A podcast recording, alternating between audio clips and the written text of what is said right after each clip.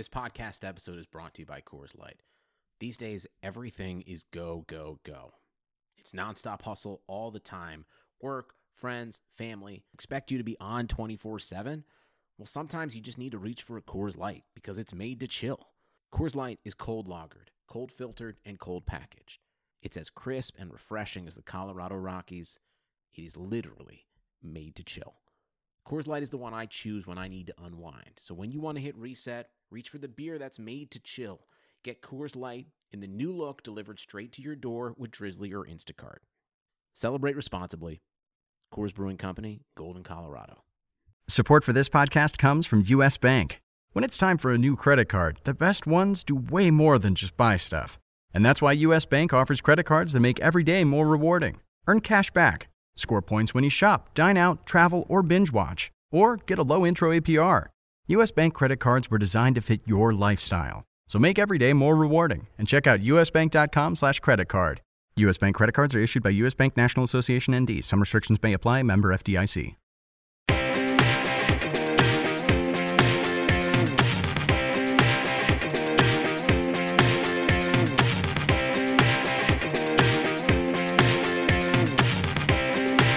Hi there, hockey fans, and welcome back to PuckCast with Statsman and AJ. That's RotorWire's hockey podcast show, friends. I'm Paul Bruno. You can follow me at Statsman22, and my partner on these pods, as always, is AJ Scholes, and you can follow him at AJScholes24.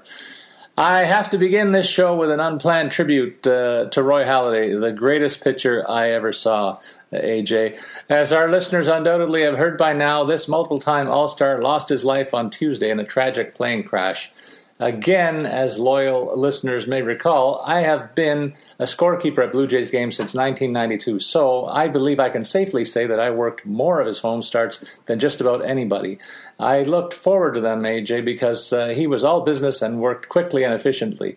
History will show that he was the last of a breed that no longer exists in major leagues, completing a higher percentage of his starts than any other starting pitcher during his 16-year career.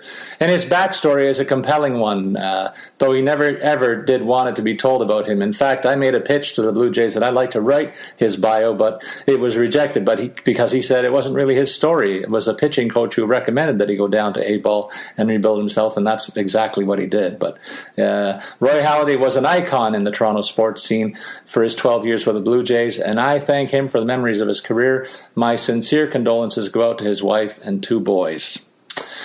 On today's podcast, we're going to talk about the fifth week of the National Hockey League season, and a number of injuries have impacted rosters across the league. We're going to identify the most added and most dropped players, as well as identifying new opportunities. We didn't record yesterday as I bent to my partner's schedule, so let's ask him, AJ, what were you up to yesterday?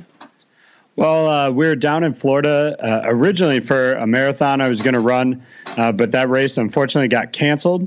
So instead, it just became an awesome weekend vacation for Sydney, my daughter, to see her grandma. She got to experience sand and the ocean for the first time, which was really amazing to watch. A 6-month-year-old, surprisingly, will put a lot of sand in their mouth if you let them. Oh, no. The adults, on the flip side, did some beer sampling at a bacon and beer fest. So good times were had by all. So I do apologize that we weren't on yesterday, but we're back today. Hopefully you'll spot us the day shift, but we'll be back to Tuesdays starting next week. Before we kick off the rest of the show, just remind our listeners that throughout the week, if you have questions about your lineups, fantasy hockey, or just hockey in general, you can tweet at us and we'll try and answer your questions either during one of our shows or throughout the week. As Paul mentioned, you can follow me at AJScholes24. You can follow Paul the Statsman at Statsman22. All right, AJ, let's go through and do our sweep of the 31 teams, picking up some notes on the players that we observed over the last 7 or 8 days. Beginning with Anaheim, as always. The Ducks' scoring limitations have been well documented in this corner, but one guy who's taken advantage of the current opportunities with injuries and whatnot is Derek Grant. A guy who's been a fringe player for over 5 years to start his career. He's on his fifth team now and is finally earning second-line minutes while tallying 8 points in 14 games. He should hold on to a top-six role, maybe on a wing even when Getzlaf returns, in my opinion, AJ. Yeah, it's definitely a possibility that he could hold on to that spot. He'll have to keep performing well because obviously Getzlaf will be, clearing out some space and taking, that spot. But I like the call of maybe moving him over to the wing. Maybe Andrew Cogliano goes down to a bottom six role. As far as some other guys that are finally starting to chip in, Sami Vatanen got a goal in last night's contest, so he's on the scoreboard after missing much of the first month of the season. So they're starting to get some pieces back together. Now they still have Cam Fowler out. So that defense is still relying on some guys that maybe at the start of the season we didn't think would be there, but they hopefully will get him back at some point here, and then they'll all kind of start to gel. And I expect the team to be on an upswing more than a downswing heading into the next month of the season. Well, one team that started on a downswing has kind of upticked a little bit, but they're still at the bottom of the league standings pretty much, and that's the Arizona Coyotes. Antti Raanta is back in the lineup. That's good news for them because they got their starting goalie back, but they're last in the league in goals against average. That has to improve. One guy who's doing his part amid all this rubble is defenseman Jason Demers. He's distinguished himself here, AJ, more than I thought he would. He's picked up 8 points and is playing almost 23 minutes a game. He's also among the team leaders in hits and block shots, so I don't blame him for the mess that's going on with the Arizona Star. He's probably their one unexpected shining light here. Well, and you can't blame Clayton Keller for it either. I mean, he's been their only offensive production. He's got 11 goals to start the season here. That's fourth best in the league. Behind just a couple of guys whose names you may have heard of, Nikita Kucherov, Alex Ovechkin, and John Tavares. Then it's Clayton Keller just ahead of Austin Matthews. So he's definitely pulling his weight as well. And I think this team has some serious question marks, as you mentioned. Jason Demers is getting forced into this because Jaromir's injured. Jakob Chychrun has been out all season long. But there just is not, in my opinion, enough talent outside of a handful of guys. The Derek Stepan move doesn't seem to be paying off quite like they were hoping. He's pointless in 8 straight games, so clearly that's a guy not holding up his end. So, some guys that they thought would contribute aren't, and some untested guys just haven't stepped up. Over in Boston, they're surviving on the strength of some excellent special teams work and a staunch defensive posture. That's led them to a recent 5-2-3 streak. They're in the top 5 in the league in penalty killing and power play as a team. 6 veterans are currently listed on the DL, so all this stuff, in spite of a deep injury list, really is kudos to the guys that are playing. I have to think that catches up to them soon, though, AJ. However, one guy to watch here might be Jordan Swartz, a 7-year pro who finally figured out his offensive game when he broke out with a 54 points in 65 games last year in Providence. He's up with the big club now, has 2 assists in 3 games played with the Bees since his recent call-up, and should get a little bit more of an extended look given the size of the injury board. Well, one guy that did get opportunities with all those injuries that a lot of people may have jumped on is Danton Heinen. He had those 2 goals after that call-up, but since then, just 2 points in the last 5 games, both of those assists. And so this is a kind of good indication of, maybe don't jump on some of these young guys immediately when they have one breakout game. They're not all going to continue to thrive at that level, once other teams kind of figure out what they can offer. And so I think with his production dropping off, you're seeing him in a bottom 4 role. And I do agree, Paul. I think they're just getting way too stretched on the forward side. Krug, on the flip side, has continued to support this blue line with 6 points in the last 4 games. He's contributing really well. So there's good news, bad news in Boston. I think they'll hold out until they can get healthy. Hopefully that'll help them climb out of that 5th place spot in the Atlantic Division. Yeah, one guy, while I think of it before we move on to the next club, is Brandon Carlo there. I'm expecting more from this kid. He's got to play with Zdeno Chara since he's been a pro, and they're almost a similar stature. He's another big guy back there on the blue line. Had a great start to his career last year, but kind of been under the radar this year, and I'm almost ready to punt on this kid after I stashed him over the offseason. I wonder whether we've seen the best of him or we've just seen a lull in his career. Curious to see what's going on, but I'm a little down on him right now, AJ. In Buffalo, there's not much going on there.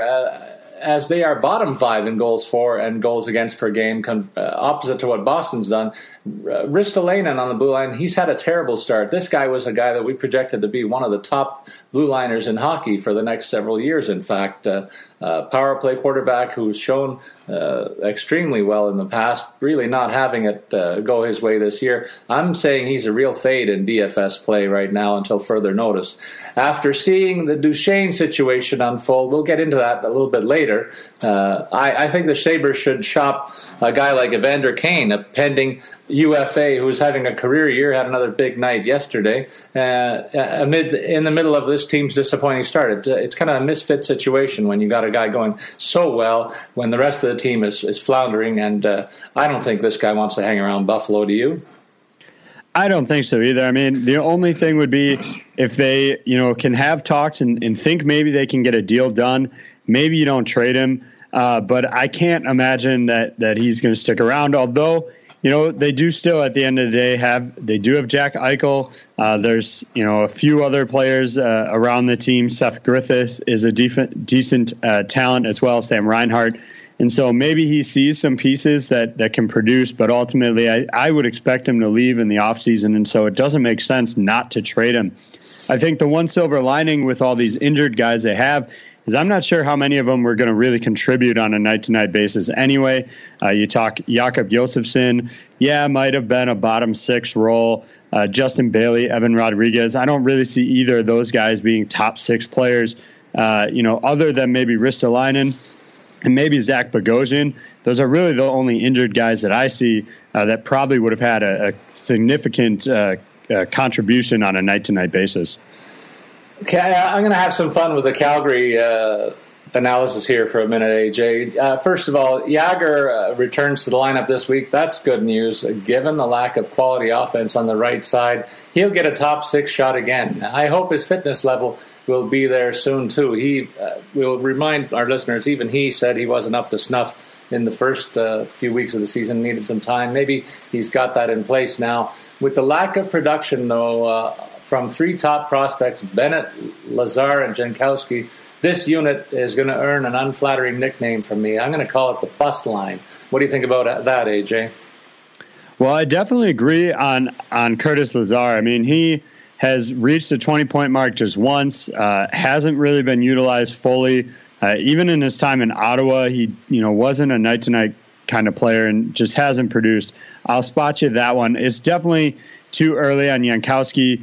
I think Sam Bennett is approaching it. Had a 30-point season as a rookie, 26 as a sophomore, and then this year pointless in 15 games. So something's clearly not clicking for these guys. Maybe Jagr can kind of show them something, get them out of this funk.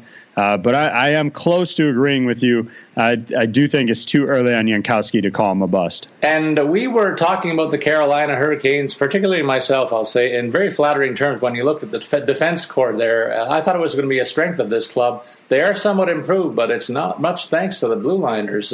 None of the kids is producing much, and more surprisingly, neither is their perennial scoring machine, Justin Falk. So I say fade the blue liners here until they rediscover a more expected scoring form, but kudos to the forwards who are helping prop this lineup up right now. Yeah, I mean, Hannafin's their top scoring blue liner with just 5 points, and that's ninth best on the team. And there's really not anybody doing a whole lot for them. Now, Jeff Skinner's got 7 goals, but just 2 assists, so he's only got 9 points. They have only played 12 games. But there's just not a lot of production out of this team as a whole, in which, that's certainly not going to help Scott Darling and Cam Ward if they can't get any offensive support. Darling did bounce back with a win last night and has had 2 decent back-to-back outings. And to our point about a lack of scoring, he allowed just 1 goal on November 4th, but ended up with an overtime loss because he couldn't get any support from his team. So it's a big problem for them, and I think it's going to make taking any of their players, not just the blue liners, a fade in daily fantasy. Hey, AJ, you're probably still reeling from the 10 spot that the Hawks put up on your Penguins. Team scoring since then, though, has been a real issue for the Chicago team, as no opposing goalie has given up more than 3 goals in a game to the Hawks since then. In fact, only 3 goals from the defense year-to-date is a problem. The back end not providing much offense. The bottom six is also giving them next to nothing here, with Patrick Sharp's 4 points a primary indicator of this kind of shortfall. So there's a lot of pressure on the big money guys up front. You know their names, Taves and Kane and company.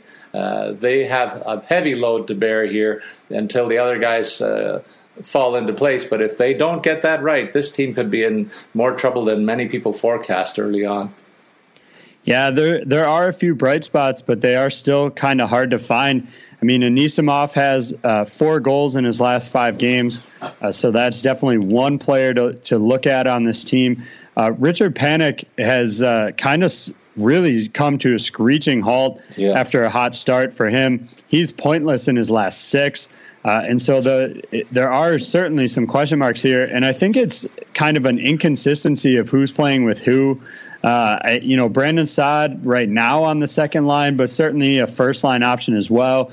Patrick Kane, who has, historically been more of a second line. They've had him and Taves often split up. They haven't always been together, and they're playing together. So I think the shuffle is really causing some problems here for this club.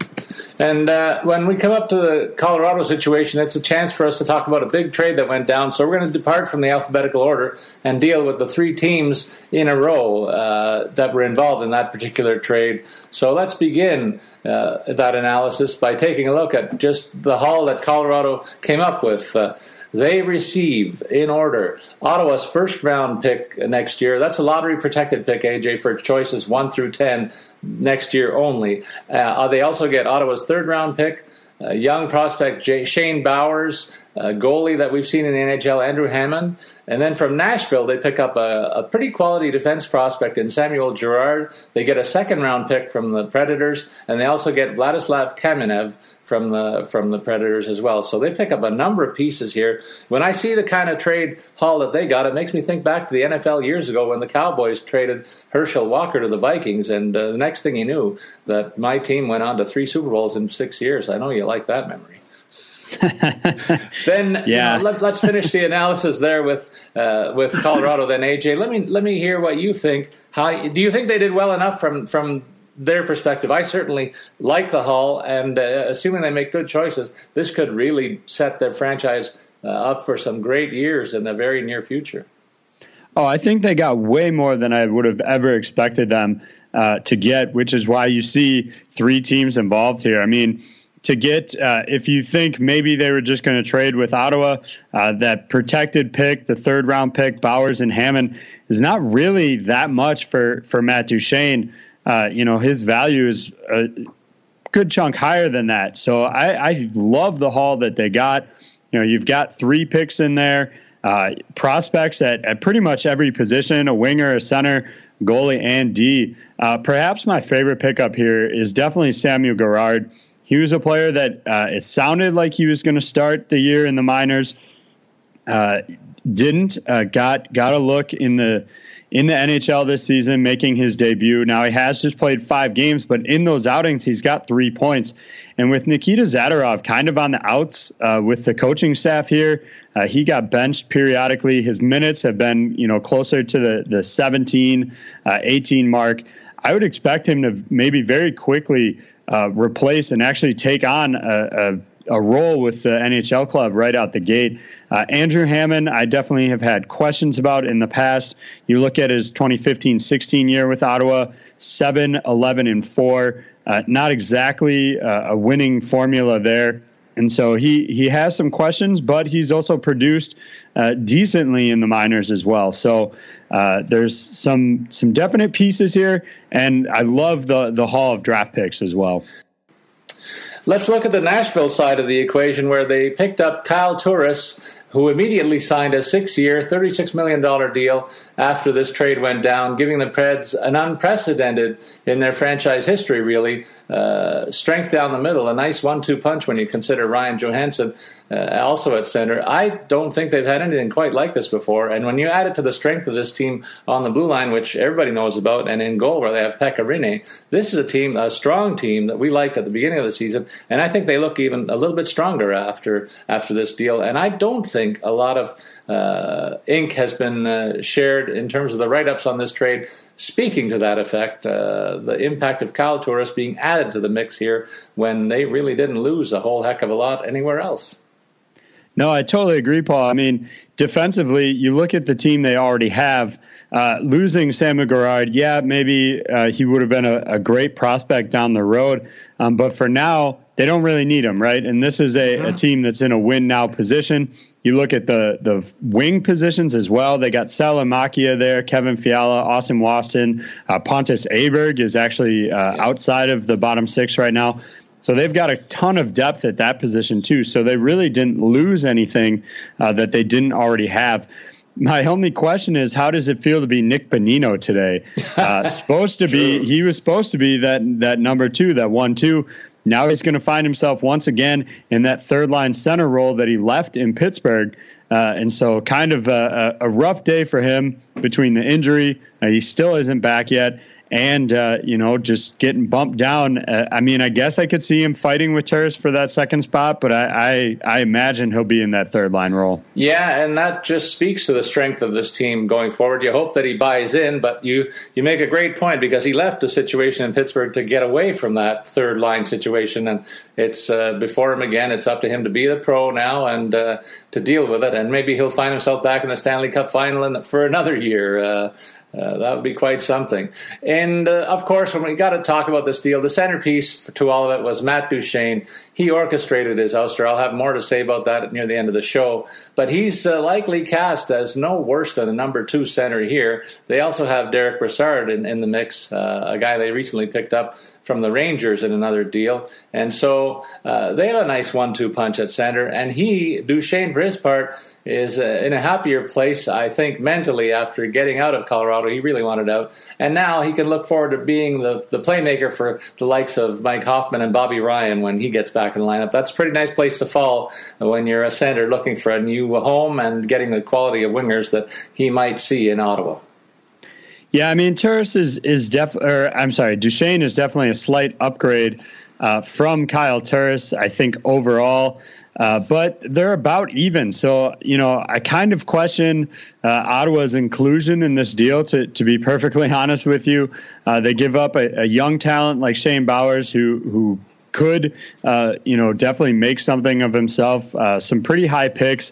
And ultimately, I don't know that they upgraded their team significantly in getting Duchene for Turris. I do think Duchene's a better player and will add something to the team, but they haven't so upgraded for the cost that they gave up. You know what, AJ, I think you nailed it here. In terms of my assessment on the deal, I agree with you there. I think long-term, though, the Avs win this deal in a big way. In the near term, Duchene and Turris could be a wash. And that means, I echo your sentiments, why did Ottawa go to these great lengths to acquire this guy when they had a guy who was very similar quality? I say don't overrate Duchene, who's only reached as high as 70 points 4 seasons ago and only one time in his career. There's a lot of pressure on this kid, and I think that the fans of Ottawa might be expecting more than he'll be able to deliver, and might be wondering after a while, why did they make this deal at all? So I agree with your assessment, and scratch my head as an Ottawa fan might in the near term.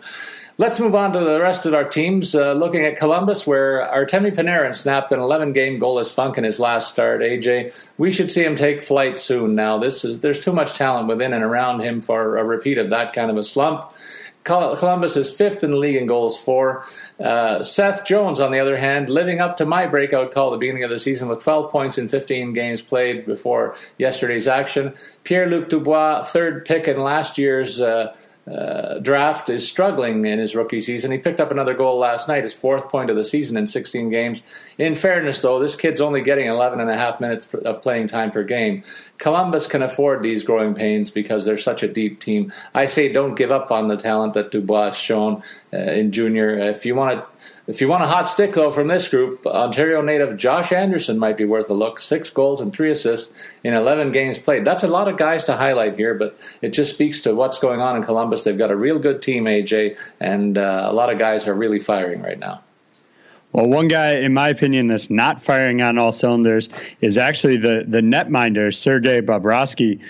You look at his last four outings. Now he's got 2 wins, 1 loss, and 1 overtime loss, which wouldn't lead you to too many concerns, but he's given up more than 3 goals in all of those games, including 2 four-goal outings. And the save percentage is down to .888, a 3.37 goals against average. So there's certainly some concerns there. Now, he got the night off last night, so hopefully he'll bounce back in time for their next outing and get back on track, because at the start of the season, he looked like he was putting up another Vezina Trophy-winning campaign, but this latest little stretch has me concerned if he's going to have a bit of a drop-off this season from how well he performed last year. Well, you know what, AJ, you've touched on something now that we can divert the discussion for a moment and say that there's a number of goalies that have started off very slowly this year. Look at Carey Price in Montreal, Freddie Anderson in Toronto, to name a couple other guys, Henrik Lundqvist in New York. There's 4 guys that were pretty solid players throughout their career and also very good last year in terms of their team's respective fortunes. But this year, it's just not happening for them. And I wonder if there's a real singular reason why. I can't really come up with it. I wonder what you might think in that regard. No, I mean, the one thing I can think of is number of games played last year. I mean, you look at Cam Talbot. He led the league with 76. He's struggling. Bobrovsky played in a ton of games.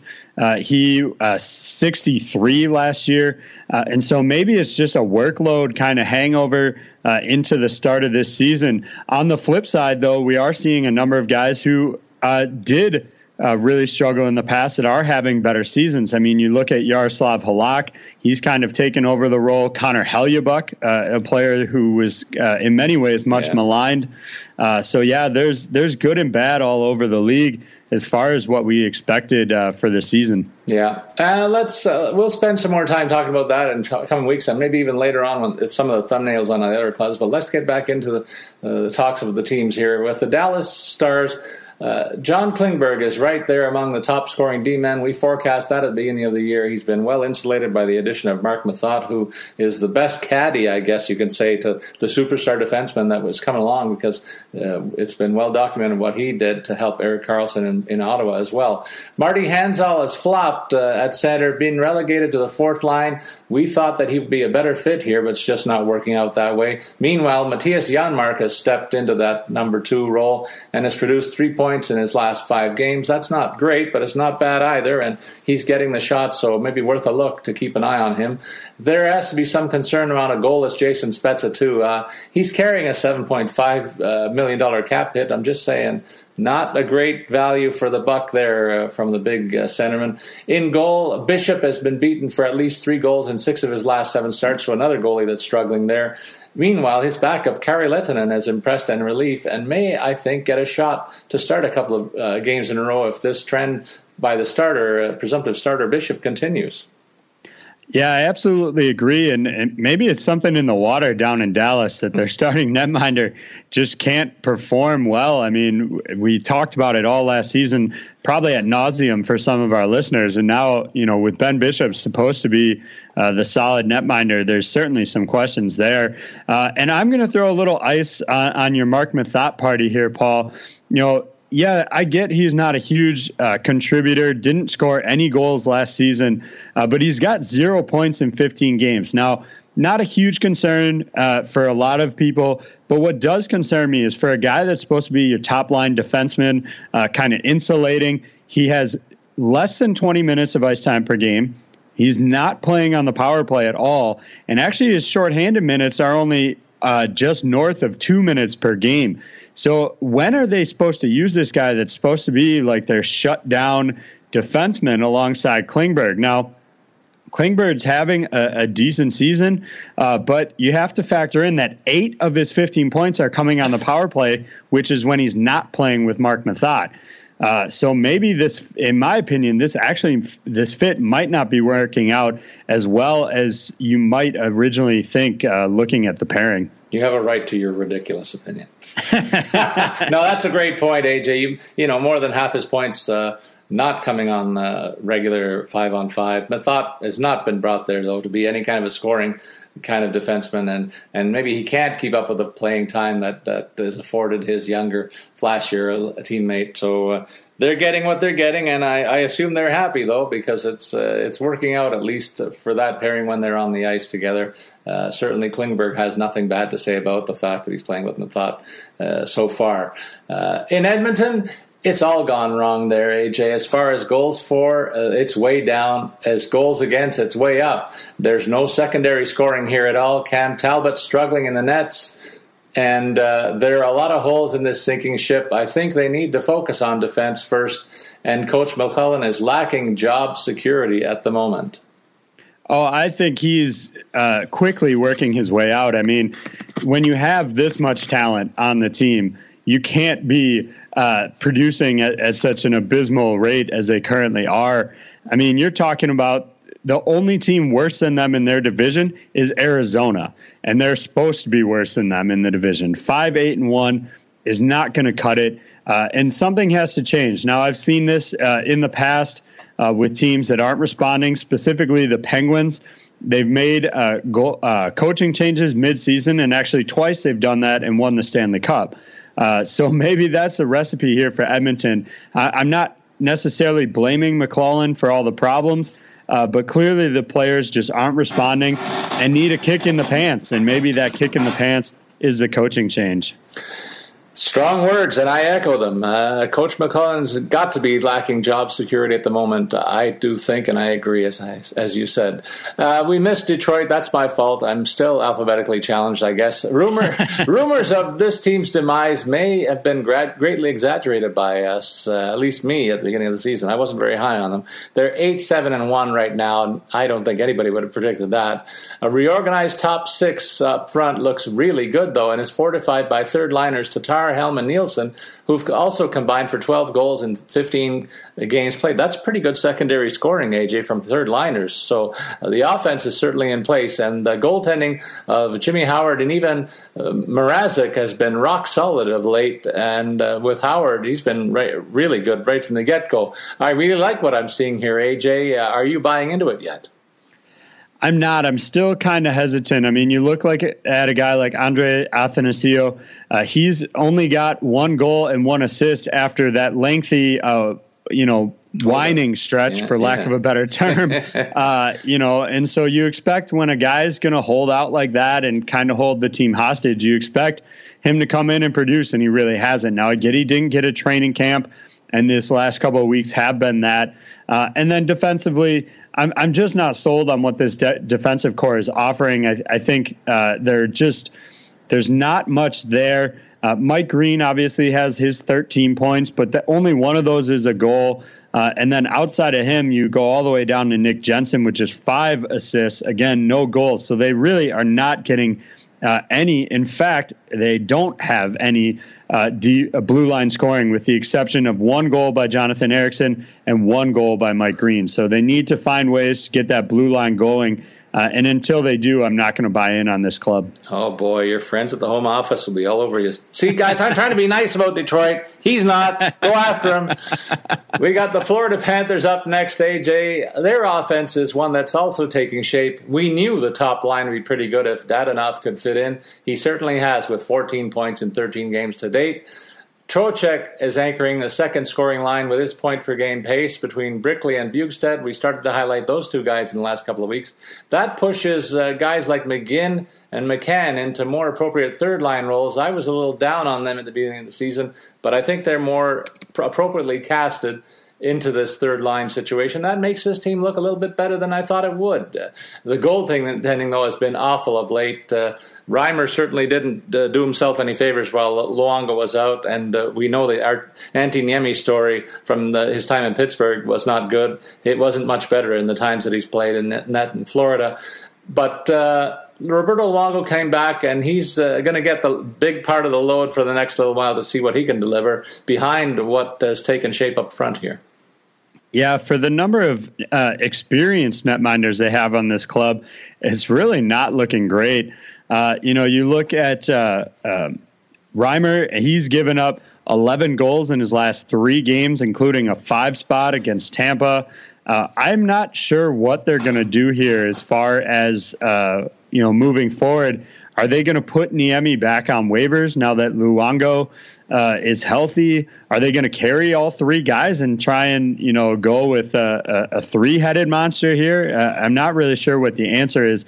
Usually you don't see teams waste a spot on the 23-man roster with a third goalie. So a lot of questions to be had on the back end. I question whether Luongo is going to get that full load. They were kind of doing a goalie split before he got hurt. And so they might go back to that, especially, he's winless since October 12th was his last win. Now, granted, he missed a chunk of time in the middle there with that injury. So I'm really curious to see what the answer is in the nets for this club. Over in L.A., I've talked about Kempe stepping up and filling up a top six role in fine style. It wasn't expected, but he's got 10 points and a plus 10 in 14 games played. They are force-feeding Alex Iafallo a top-line left-wing role here, and that's not working out quite as well. So one up, one down in Los Angeles, in my opinion, for those, as Iafallo only has 4 points in 14 games played. Meanwhile, Jonathan Quick continues to be great in goal, a 199 goals against average year-to-date. That's phenomenal. He's just picked up where he left off before last season's injury-riddled campaign. Forbert on the blue line being paired with Doughty on the top defense pair. That means there should be seeing a spike in his ownership because his playing time has gone up. And meanwhile, his shots on goal has risen as a result. This guy's going to factor into the scoring as long as he gets that top D pairing because unlike Mathot, he's a more active participant in the offensive game here in L.A. with the partnership with Doughty, it seems. Well, at the risk of jinxing him, Dustin Brown has shaken off that four-game slump and has 4 points in his last four. What I do like about this little stretch he's having here is 13 hits along with that. So for you season-long, players out there, that's definitely going to help his value there. So Dustin Brown, we talked about him. Then he hit a slump. We talked about him being bad. Then he got good again. So hopefully I didn't jinx it. I apologize to the Dustin Brown owners if I did. So this club does have still some injured guys that I think are going to stretch their depth, but they're holding on and maintaining, about what we, a good stretch, 7-2-1 in their last 10. And so I think they should hopefully be able to hold on until those guys get healthy. There's a call for you from Mrs. Brown on line one, AJF. You want to grab that while I talk about Minnesota here for a sec. The Minnesota Wild can look to Granlund. Now he's 8 games back into his return, and he's started to show signs that he's ready to get back into the scoring sheet on a regular basis. I'm going to say the numbers don't reflect it right now, but I'm going to say grab him if you can. This guy led the team in scoring last season. Their team scoring is balanced, but it's a bit short. I expect him to be a big part of the uptick that is inevitable here, in my opinion. On the other hand, it may be time to sell on Chris Stewart, who has a team-leading 6 goals but has been blanked in 7 straight games. I think he's seen a lesser role with the return of Granlund to the lineup, and is he paying for it with a lack of playing time and scoring opportunities. In goal, Devin Dubnyk is having by far his worst season in Minnesota with a goals against that's actually north of 3 goals a game. That situation is one that's a surprise to me, AJ, and it's one that bears watching as we move forward. Well, my concern is the forwards, the line shuffling and the scoring. You highlighted a few players that are struggling here. Their leading point producer right now is Jared Spurgeon from the blue line with 10 points in 13 games. So there's some serious question marks, in my opinion. Ryan Sutter's sixth on the team with 8 points. And so I think they're relying too much on their defense. I talked about earlier about having no defensive scoring with Toronto.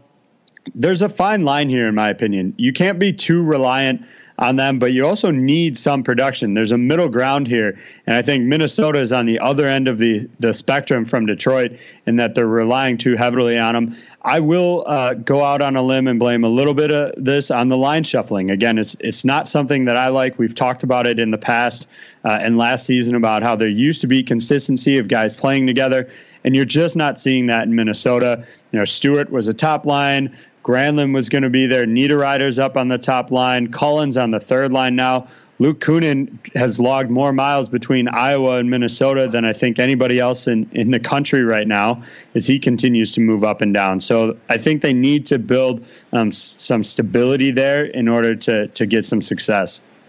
Over in Montreal, you know what? This team is got Charlie Lindgren making his debut this season, a really good one. He's looked really good in two games. Last night, he took care of Las Vegas on the second half of back-to-backs, but limited them to 2 goals. And even when they turned the tables in the last 2 periods of the game, he stood tall for the Canadiens after blanking Chicago right in Chicago. In Montreal, with the way the Habs struggle, that's enough to light up a goalie controversy, AJ. Only in Montreal, I say, where the most fickle fans are still among the most fervent fans in the entire league. That's obscured the fact that this club's offense is also rounding into form during a recent hot streak. I look, for instance, at Max Pacioretty. He was an MIA at the beginning of the season, but suddenly he's back on a 30-goal pace, and he'll do better than that on the season. They also got Philippe Danault, who has moved aggressively into a top-6 role, and he's got 10 points in 16 games as well. Shea Weber on the blue line, doing what Shea Weber does. I don't like the -6, but the offense is there. Jonathan Drouin has contributed 11 points in 16 games. I like a little bit more from him, but those numbers are even better than they were earlier in the season on all these guys. And I think things are turning into shape a little bit for Montreal. Better days ahead for this team. It's to my chagrin that I have to admit that. Well, you've talked about the good. I'll talk about some of the bad. Arturi Lehkonen, 2 goals, 3 assists in 16 outings. That's just not going to cut it for a top-6 guy. And both those goals came in one game.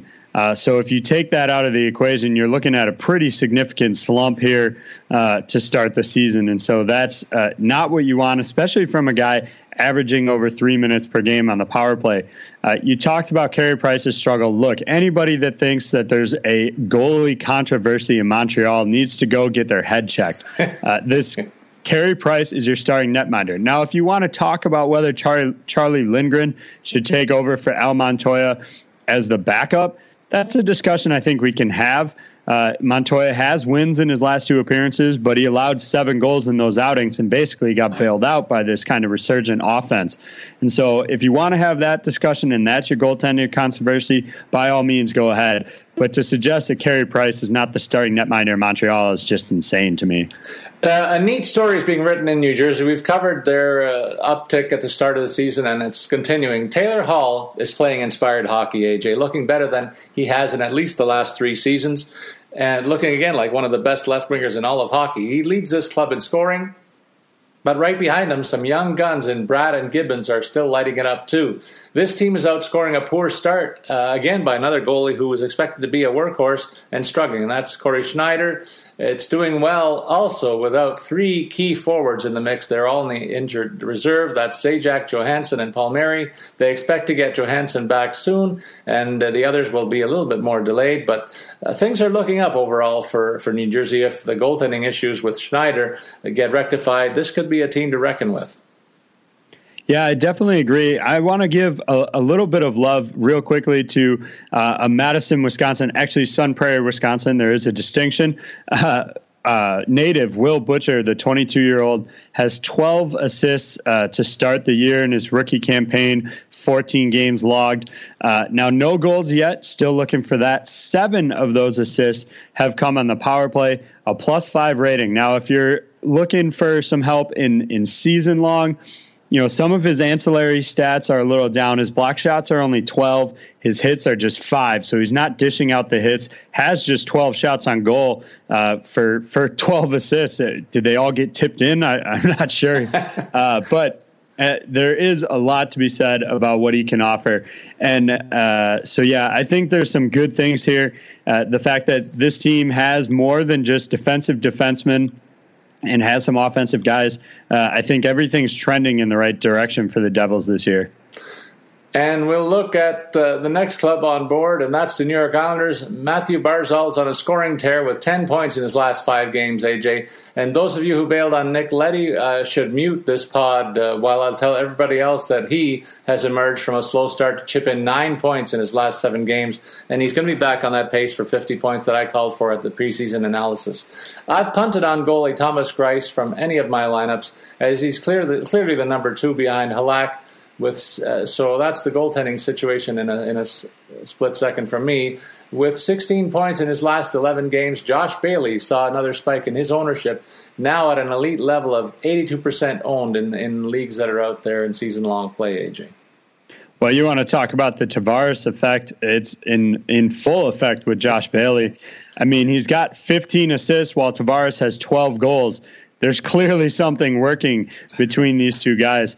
I'm, again, going to throw, for lack of a better phrase, some water on the Nick Leddy party here. He has produced in his last couple outings, but I will note, especially for daily players, his scoring seems to come in clumps. He's got 3 points in one game against Colorado with 0 points in the 2 games on either end of that against Washington and Edmonton. So he, I think, is going to be a hot-cold play for daily contests. As far as season long, doesn't really matter, especially in a rotisserie format when he's chipping in those goals. So a little bit safer bet there. But I would still expect a slump to return at some point here. I don't think he's going to reach 50 points, contrary to Paul's prediction. $1 bet. Over to New York Rangers. Pavel Buchnevich was the big mover in roster trends here with a jump of over 14% after he acquired 8 points in his last 7 games. There's a lot of misleading numbers on the Rangers. Henrik Lundqvist, for instance, had a streak of 4 straight wins, but gave up 12 goals in that span. That's not great. Kevin Shattenkirk has 15 points, but is a -6. That's not great either. I'm very wary of buying into this club right now. They've underwhelmed, in my opinion, AJ. Am I on the right track, or am I off base in your perception? No, I think you're right on, Paul. And if you take, again, to talk about, defense, Ryan McDonagh, 9 assists, no goals. You've got Brady Skay, 4 points in 16 outings. Now, you did mention Shattenkirk, but there's some question marks there, as you pointed out. Yeah. I'm not really sure what, this team is. I mean, they've always been Henrik Lundqvist, stalwart in goal, some solid defensemen, and then a few, scorers. They've never really had that flagship, kind of offensive forward on this club, in my opinion, at least not of late. Mm-hmm. And so I think if Lundqvist can't, kind of right the ship, even though he's winning games, I think if he can't right the ship and start shutting down some teams a little bit better, the wheels are going to come off for this club. And that's not something we forecast at the beginning of the season. In fact, they were the favorites out of the chute in Las Vegas and a lot of other circles in terms of preseason picks. We already covered off the Ottawa Senators, so we're going to jump down to the Philadelphia Flyers. One of the goalies I'm looking at in a buy search right now is Michael Neuwirth, who has outplayed presumptive starter Brian Elliott. That's something that we both thought could happen at the beginning of the season. It only took 10 games. They've split the last 10 games, in fact, with more of a share coming from Neuwirth's way in the next few weeks, I do believe. It may be a good time to buy in also on Travis Konechny, now entrenched on the second scoring line and getting solid power play time. This is a guy who was a top draft pick of the Flyers a year ago, and looks like he's going to be not a victim of the sophomore slump that started out at the beginning of the year. He's picked it up a little bit, and I see big things from him in Philadelphia. Yeah, I think the biggest concern for me is the middle of this lineup. You look at Sean Couture, Vatilli, Filppula. They're both doing just fine. No real complaints about them, but those are their top 2 guys. Then you drop down to Jorey Laterra, who's got just 1 assist in 9 games. And then even Scott Lawton, he's got 4 points in 15 games, including just 1 point in his last 9. So I really think they need to get Nolan Patrick back as soon as possible and back in this lineup. It sounds like he's trending in the right direction. Still was sporting the no-contact jersey on Saturday, but they called him day-to-day, according to the general manager there, Ron Hextall. So hopefully they could get him back on Thursday, and that will really help kind of shore up that lack of center depth right now. Up next, we're going to talk about your favorite club, the Philadelphia Flyers, right? Pittsburgh Penguins. Oh. Big mistake there. I'm sorry, buddy. And when we look at the Penguin situation, we got to talk about Jake Guentzel. He's been bounced around a little bit of late, coming off the Crosby line, but he wound up on the third line for a bit. But recently, he's been reinstalled in a scoring unit, playing on the second line with Malkin and Kessel. And I wonder what your thoughts are in that regard. I'm saying don't bail on him. I wonder if you agree. I'm buying in on Patrick Hornquist, though, who has been a fixture with Sydney over the last 2 weeks on the top unit. And in goal, Marty Murray has served up a pair of four goal-against games on their western swing. And Tristan Jarry is now backing up in the nets. What do you think about the goalie snapshot there, as well as another question I have for you? Yeah, so to start off with Guentzel, they, after that kind of little slump there, they weren't using him a ton on the power play. They've reinserted him into the power play. He's got a goal and an assist in the last two. I think he'll actually complement that Kessel-Malkin line really well. Gives him a little bit more of a scoring touch than a guy like Brian Rust, while also giving them the same kind of speed and energy that Rust has. So I think he'll do really well in there. I wouldn't sell on him yet. As far as Murray goes, he did have a couple difficult outings, but he also got the win last night with a 25-save performance against Arizona. He'll be just fine. As far as the backup goes, I know they really wanted to keep Tristan Jarry down in the AHL for the entire year, but Casey DeSmith didn't really wow in his call-up. And so we'll see. I would imagine these guys might get flopped again at some point later in the year, maybe more than once. So I wouldn't pick up either one in your contest. And then I will just throw out Justin Schultz. Came back last night from that concussion, picked up a goal right away, and 20 minutes of ice time. So he's seems to be back, starting to click again on all cylinders. And I think he should do just fine looking ahead. Yeah, he's what I figure is a very underrated defenseman there. People are, when I think of the Pittsburgh defense, they think of Chris Letang, obviously, as long as he stays healthy, and looking toward Olli Mata. But Schultz has quietly been a guy that has racked up the points in the last couple of seasons there, and they would be well-served if he could stay healthy, that's for sure.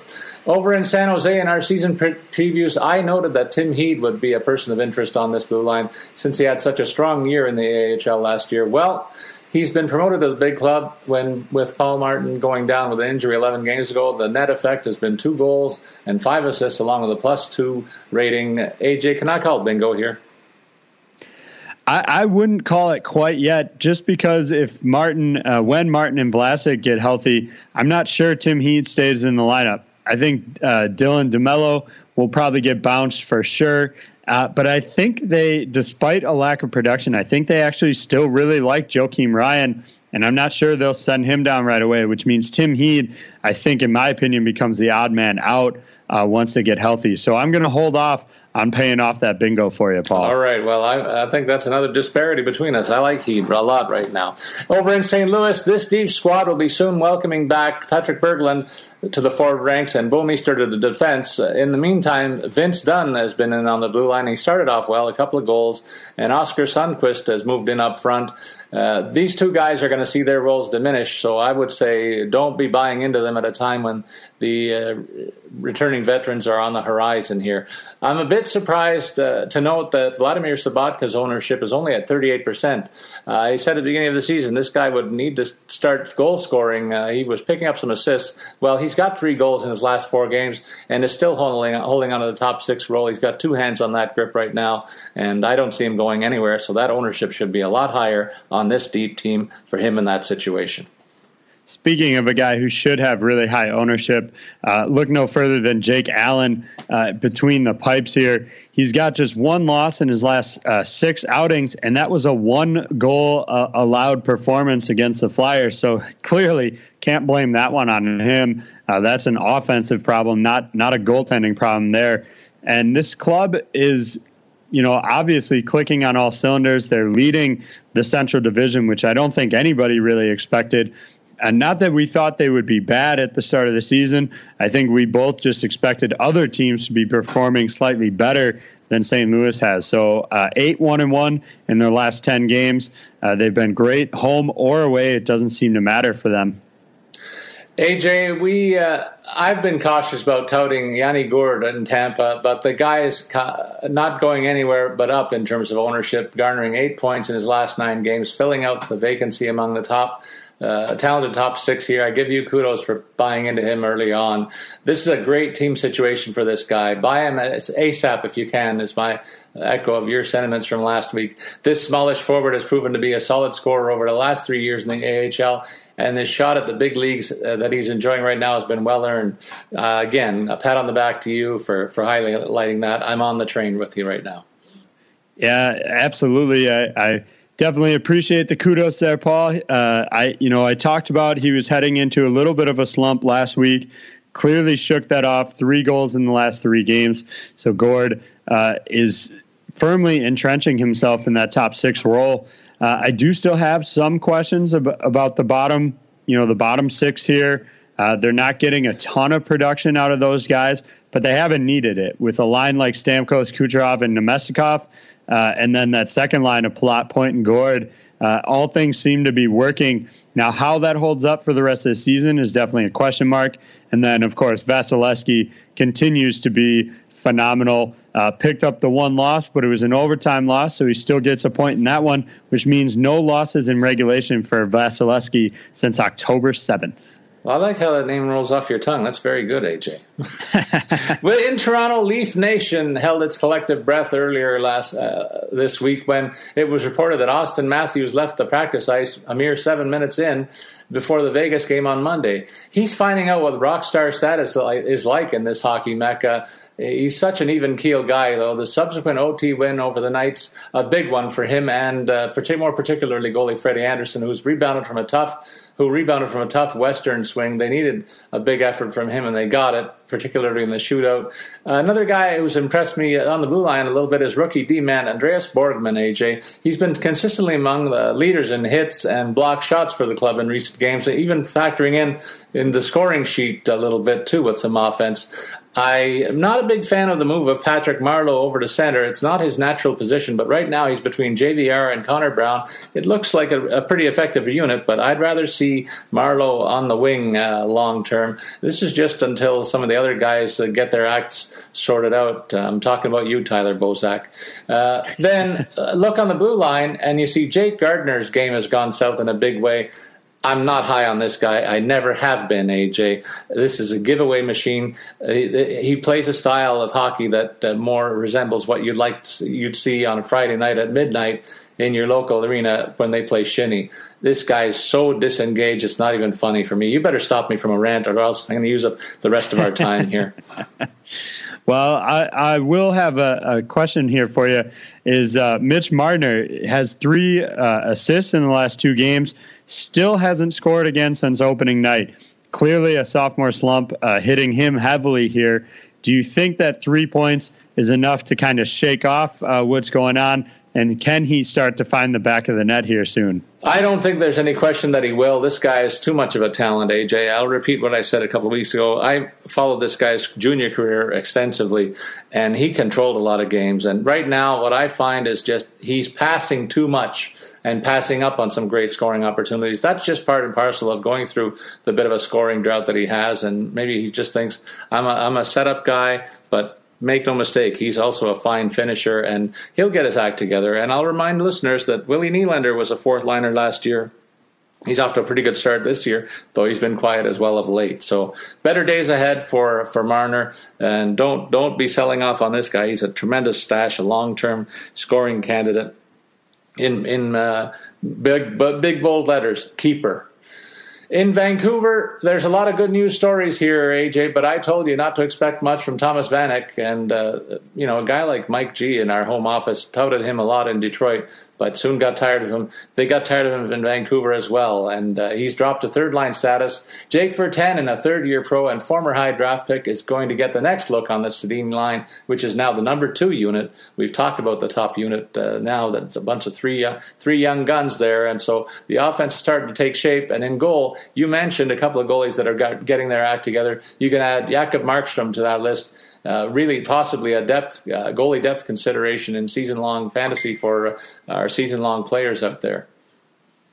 Yeah, I like that top line seems to be really gelling well of Bershi, Horvat, and Boeser. I think what's nice about that is it's a sign of the future for all those Vancouver fans out there.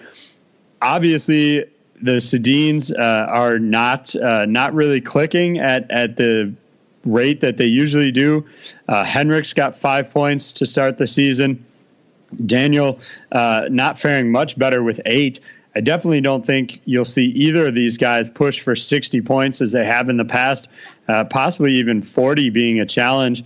And so that's my one concern with picking up Virtanen, is that he is playing with these guys who just seem to have lost a step here. So I'm not really sure what the answer is there.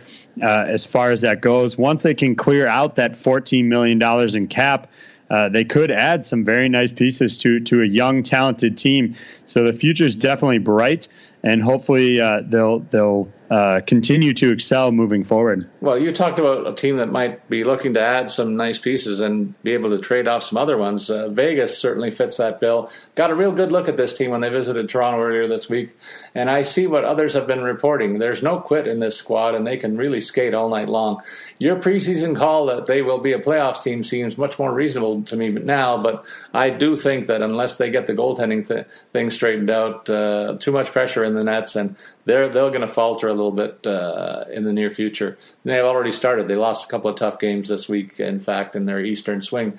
After seeing the Matt Duchene deal, GM George McPhee can look forward to a windfall if he chooses to deal the likes of James Neal and or David Perron at some point. Remember when I talked and I'll also say, remember when I talked highly of D-man Colin Miller? Yeah, after his slow start, people were looking at me going, what are you talking about here? But he's got 9 points in his last 9 games and showed off all kinds of skill when I got to see him the other night. Well, speaking of the netminding, I think it's time to give Dylan Ferguson at least a look. Lagasse hasn't really done much. He's got just one win in his 6 appearances, a 1-4-1 record, 3.87 goals against average. So, I mean, they've got nothing to lose, right? Might as well see what Dylan Ferguson can do. That would be my opinion. Especially, I'm really shocked they didn't use him in the back-to-back they had over the weekend. Right. I think it's time to give this kid a look. You know, what's the worst that could happen? You know, maybe he gets shelled, but he could shake that off, account that to something else. As far as when they're going to get somebody back, you know, Dansk we haven't heard much out of him. No. He's probably out for at least a couple more games. You know, Subban's out for originally was 4-week estimate. So that puts him out at least another week from here. And then Fleury, just no progress, no news coming out on him, still out indefinitely. So they might, as much as they probably don't want to, if they want to kind of salvage this season, they may have to use one of those trade pieces on a netminder, unless they can get Fleury back or even Subban back sooner rather than later. In Washington, I guess Lars Eller heard my criticism last week. He now has 8 points in his last 7 games, and he needs to continue to be a main source of secondary scoring, or this team will not be among the contenders at the end of the season. Defensive depth has also been a problem from the outset. Matt Niskanen is still weeks away from rejoining the lineup, so the offense really is focused on the defense in terms of scoring opportunities from John Carlson. He's going to be a UFA at the end of the season, too, so they've got some possible headaches down the road in Washington, and I know that bothers you tremendously. Well, one headache they're not dealing with anymore is Braden Holtby appears to have settled down after a little bit of a weird end to the month of October. 4 wins in his last 4 outings. His goals against average is back down to 2.22 in those appearances. The question mark, obviously, is Philip Grubauer, who we talked about last season as a potential pick for Vegas as a young, talented guy. He's really shown a lot in the past in his limited appearances, but no wins in his 6 outings, 4 losses and an overtime loss, and a 3.67 goals against average. The question mark here is, are they going to go back to relying on Hopi so heavily? I mean, you look at the last 3 seasons, all over 60, including in 2014-15 when he played 73 games. And so with Grubauer struggling and them kind of down in the standings right now, as you know, they overcome that slow start that they had to the year, are they going to have to rely too much on Holtby, which I think has been the primary reason for a lot of their early exits in the postseason? Yeah, I echo that sentiment as well. And we didn't expect Grubauer to fall off a cliff. In fact, we were touting him as a possible goalie that the Vegas team might look at a year ago. But things have gone south for him, and he needs to get back to where he can play 25 games, and the team doesn't have to worry about that as much as they currently are, obviously. In Winnipeg, to close out our 31-team outlook, the big line was really big last week with 2 of the forwards among the league leaders in terms of the points that they secured. This team's also looked great since committing to Connor Hellebuck in goal, and he's taken advantage and really played well and done his part in the nets there too, being one of the big surprises, though I forecast that, and I'm pretty happy to say that I've got him in a couple of season-long teams that are doing very, very well for me in a backup role. Big blue liners Tyler Myers and Dustin Byfuglien are also playing tough and scoring as well, so that makes this team even more formidable. I've talked a lot about Kyle Connor. He was recently added to the top line, as we reported a while back, and Myers saw a big increase in ownership last week. The two of them did. Both thought this team would be solid, and it really is right now. Yeah, I think the one concern going forward is Steve Mason as a backup. They've benefited by not having any back-to-back games recently, and Mason is winless in his brief appearances. So fortunately, Hellebuck has finally seemed to settle in as that top tier netminder that they've always expected. Got bailed out against Montreal. He gave up 5 goals on 50 shots. So I mean, that's hard to really blame him too much for that, but the offense at least contributed enough to get the overtime loss. So he still earned his club a point there. Still remains undefeated in regulation, so at least getting his team at least a point even when he struggles. All right, AJ, we've got to turn our attention briefly to fantasy football and a nod to FanDuel, reminding everybody that fantasy football is there for everyday fans. New contests start every week. There's no busted seasons. There's something for everyone. Lots of contests to choose from, starting from just $1. Just pick a contest, choose your team, and watch your score in real time. In terms of what we saw in Week 9 in the NFL, I got to ask you, how bad are things in Green Bay? The Lions won over there for only the second time in 26 years. That's an incredible streak with their Monday night win. In the AFC, the top 2 teams at the halfway mark are the Steelers and Pats. Again, it seems, but not so much the class of the field as you might normally think, at least in my opinion. There's a number of teams that are nipping at their heels. In the NFC, there's a complete changing of the guard among division leaders with the Vikes, Eagles, Saints, and Rams atop their divisions. From the dispassionate fan, you might say it's kind of nice to see some new faces in these rarefied airs, but I'm looking forward to hearing what you have to say about the landscape, AJ. Well, I mean, I finally fully understand what a lot of football fans have experienced for years, and that's life without an elite level QB. It's certainly not pleasant.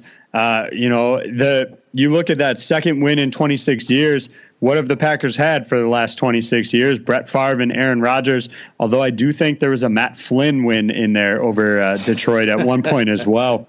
But yeah, I mean, it's certainly if you're holding on to any Green Bay offensive players right now, it might be time to sell just because they can't really seem to do much. Brent Hundley has shown some flashes, but they're not letting him pass the ball as much as they probably should. I mean, again, to what I said before, what's the worst that could happen? You're already losing the games. If you want to let the kid let it fly, let him, air it out, in my opinion. Another team that's been kind of a complete disappointment for me has been the Cincinnati Bengals. I've got Dalton in season long, and I used AJ Green in daily this last week. He didn't spend too much time on the field. So that was, using those guys has been ill-advised. they're just another team that has a lot of talent, and some pieces that can really work, but they're just not putting it all together. Well, over 2.5 million players have put it all together, and one cash prize is playing on FanDuel. AJ, you and I are among those, that high number of people, and we encourage everybody to take advantage of our current special offer for new users, where you can sign up today at FanDuel.com/RW. You'll get a free 6-month RotorWire subscription, plus a free entry into the NFL Sunday Million, which offers more than $1 million in cash prizes with your first deposit on FanDuel. Just visit FanDuel.com/RW. Of course, these contests are void where prohibited. Let's get into our FanDuel DFS segment, AJ. Why don't you run through tonight's schedule? It's a very short one. Yeah, so we'll start off. The Wild are visiting Toronto.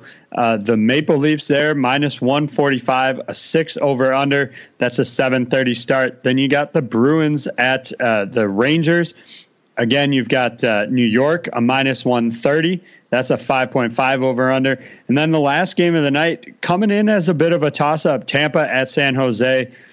You've got San Jose at -120, depending on which source you use. Others that I've seen have them at -110. I'll give a quick shout-out to the NHL odds page on rotowire.com.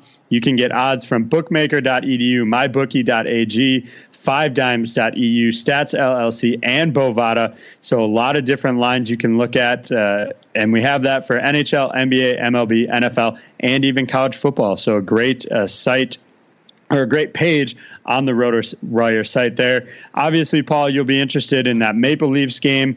I'm looking forward to the Sharks and Lightning contest. I'm interested to see how that one shakes out. You've got two solid netminders there, although Martin Jones hasn't been quite as shut down as he has been in the past. Yeah, three compelling matchups, I think, in terms of the home game here for me. Minnesota's going to be starting their backup, Alex Stalock, so that might be why the line is as high as it is in Toronto's favor. I was expecting to see it much closer, but when I saw the goalie list and Stalock starting, I thought, okay, that's why Toronto's more heavily favored. The Bruins and Rangers, I love what they're doing there on the networks in the States with the rivalry nights on Wednesdays, and this is a great matchup, an original six tilt, though the Rangers not playing as well as they we're expected to, and the Bruins are banged up. Still, when these two teams get together, it's always pretty neat to watch. Rangers are -140 favorite at home. Of course, maybe the marquee matchup in terms of talent is the Tampa-San Jose game, so it'll be a neat doubleheader for those of us that want to stay up and watch the second game.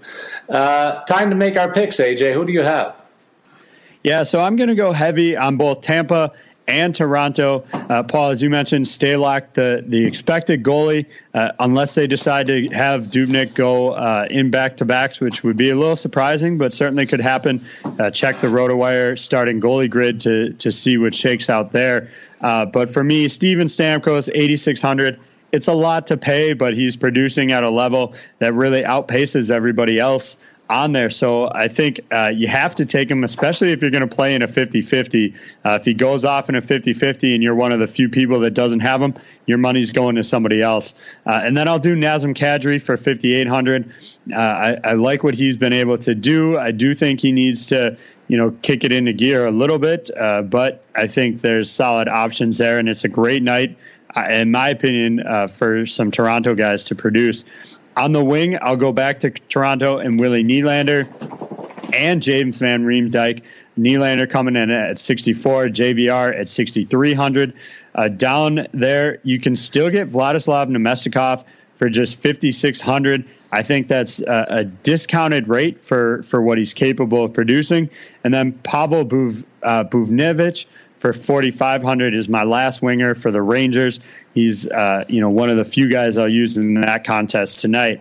On defense, I saved up some money, went a little bit cheaper here, but still found first pairing guys in Charlie McAvoy for Boston, 4,200, and then Anton Stralman, 3,700 for Tampa Bay.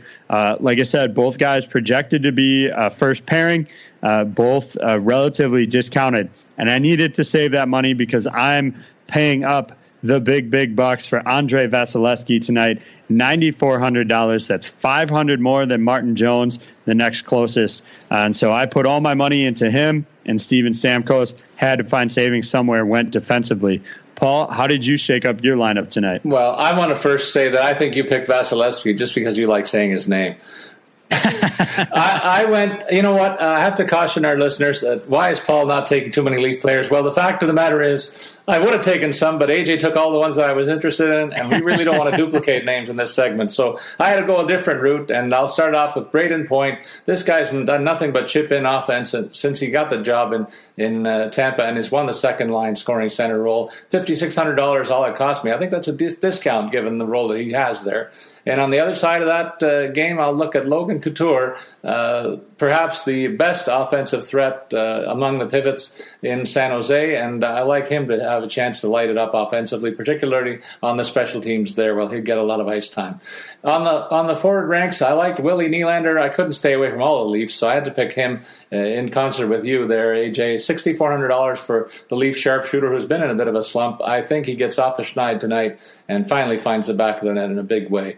Rick Nash, the guy who's been getting positive reviews out of the Rangers most recently. I'll buy into them for $6,200. And I also like JT Miller, who seems to be a guy that finds his way into the stat sheet more often than not, for $5,500 as well, against a banged-up Bruins center rank, I'll say, that opens up things for the Rangers tonight, I think. Thomas Hertel, a guy that's underrated in San Jose, comes in at $4,800. Another guy that also factors into top 6 minutes there for the San Jose offense. I really like him. And I can't shy away from a guy who I've been high on all year long. I think he's going to be, in fact, the Norris Trophy winner this year when all shakes out, and that's Victor Hedman of Tampa. I get him for only $6,400. He's been a stalwart on their blue line, and I expect nothing more, nothing less than that again tonight.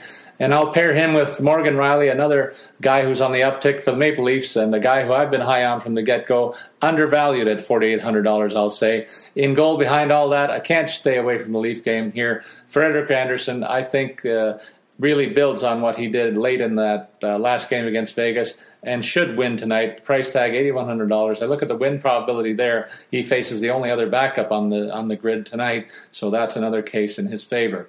What does the optimizer have in store for us tonight, AJ? Yeah, so I'm going to give a slightly different look to the optimizer. If you go on there, just run the normal optimizer without making any changes. What you'll see is Henrik Lundqvist in goal for $8,500, but they'll also have Frank Vetrano for $3,000. Now, I don't think it's a terrible decision, but just to give what I would do with it, once I ran the optimizer, saw that Henrik Lundqvist was the projected starter, I would exclude all of the Boston guys from the optimizer, which is quick and easy to do. When you do that, it makes a few different changes. So it starts off Austin Matthews, $8,200 for Toronto, and then Eric Staal for Minnesota at $6,500. Goes JVR for Toronto, $6,300. Then Jason Zucker for Minnesota, $4,700. That's not a terrible decision there, although he could struggle against the net minding, in my opinion, in Toronto. Mitch Marner for $4,700. Again, a guy who struggled a little bit, could turn it on. Optimizer sticking with Chris Stewart for $3,500. So definitely liking the scoring potential for that Minnesota-Toronto matchup. Defensively, optimizer pays up big for Brent Burns at $7,400, and then Ryan Sutter going back to Minnesota for $4,200. And as I said, it uses Henrik Lundqvist in goal for $8,500.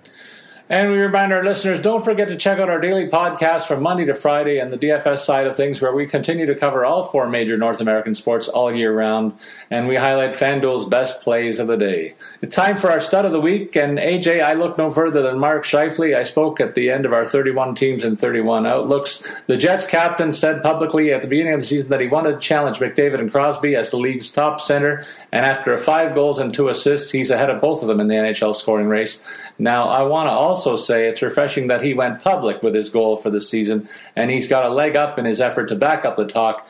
A little confidence is a good thing, and backing it up with that hot take is even more impressive, and it gives people like you and me something to talk about. I hate like heck when people are asked at the beginning of the season, what do you expect for yourself? And they say, well, I hope the team does well, and I hope that I do okay. But they don't put a number to what their expectations are. I think it's pretty neat of this guy to put his money where his mouth is, and right now he's backing it up in fine style. Yeah, I definitely think he's got a ton of talent. It certainly doesn't hurt that the team around him is really starting to get significantly better. He's got Wheeler, who actually leads him in points right now. Line A on the team, Ehlers, Kyle Connor has been producing, and so he's got some definite contributors around him. I really love what Scheifele has to offer because, especially in fantasy, because the team as a whole has struggled in the past. I think this has caused him to really fly under the radar, and I don't think that's the case any longer. I had a recent Twitter question from @QTheChuckD, who asked who my dark horse for the Art Ross was, and I told him Mark Scheifele is definitely my dark horse this year. Well, a nice call there. And in terms of the rant of the week, I've got to highlight the Matt Duchene power play, AJ. I think this young man handled things poorly in Colorado to a certain extent. The NHL is set up in such a way that top draft picks wind up with non-playoff teams unless other teams acquire those high premium picks. Many of those top picks in history have gone on as centerpieces in the rebuilding of their teams and even won Stanley Cups. Guys like Crosby and Lemieux, the names that come to mind for you immediately in that regard, I'm sure. Matt Duchene didn't want to play by these rules and basically stalled the Avs rebuild a little bit. And, well, now that he moves to Ottawa, he's put extra pressure on himself as a result with all this drama. I hope he just plays the game when he's there. Pro athletes need to be reminded that they're paid well to play the games, and they're paid well to go where they're asked or drafted to play. Pro sports careers are short. The real world awaits, and not many people can get their call to call their shots in the real world. So that's a little message to Matty from me. Well, I actually don't hate the move here. He clearly didn't want to be in the Mile High City anymore, so he asked for the trade, but then he continued to show up at training camp and night to night during the season. I mean, you look at the guy, he's got 10 points in his 14 games with Colorado. And so he clearly wasn't just, slacking off. He didn't really talk about it in the media or make a public stink about it. Basically voiced his desire to move on, then continued to do his job as a professional. I think this was well handled on his part for not wanting to be there. And it's, in my opinion, it's not like his stance prevented the Avs from getting good value for him. In fact, maybe by asking for the trade, the team got a jump start on their rebuild rather than having to wait until later the year or make the decision to trade him later down the road. They got great value in this deal, and I don't think it cost the team anything. I think he showed up and performed as a professional, and so I really don't begrudge this move for him. Interesting point and counterpoint there, I'll have to say. I hope our listeners buy into that. I'm curious to know if they give us any feedback, which side they fall on. That wraps up this week's podcast with Statsman and AJ, folks. Remember to send your comments and questions on Twitter. Follow me, Paul Bruno, @Statsman22. You can follow AJ @AJScholes24. That's AJScholes24. We hope you enjoyed this show and circle back to get more roster updates, injury news, and other topical news from around the NHL on November 14, when we're back in our usual Tuesday time slot. We ask you to look out for PuckCast Hockey Pod every week so you get all the latest news and our tips to stay ahead of the competition in your fantasy contest, be they daily or season long. So long, everybody.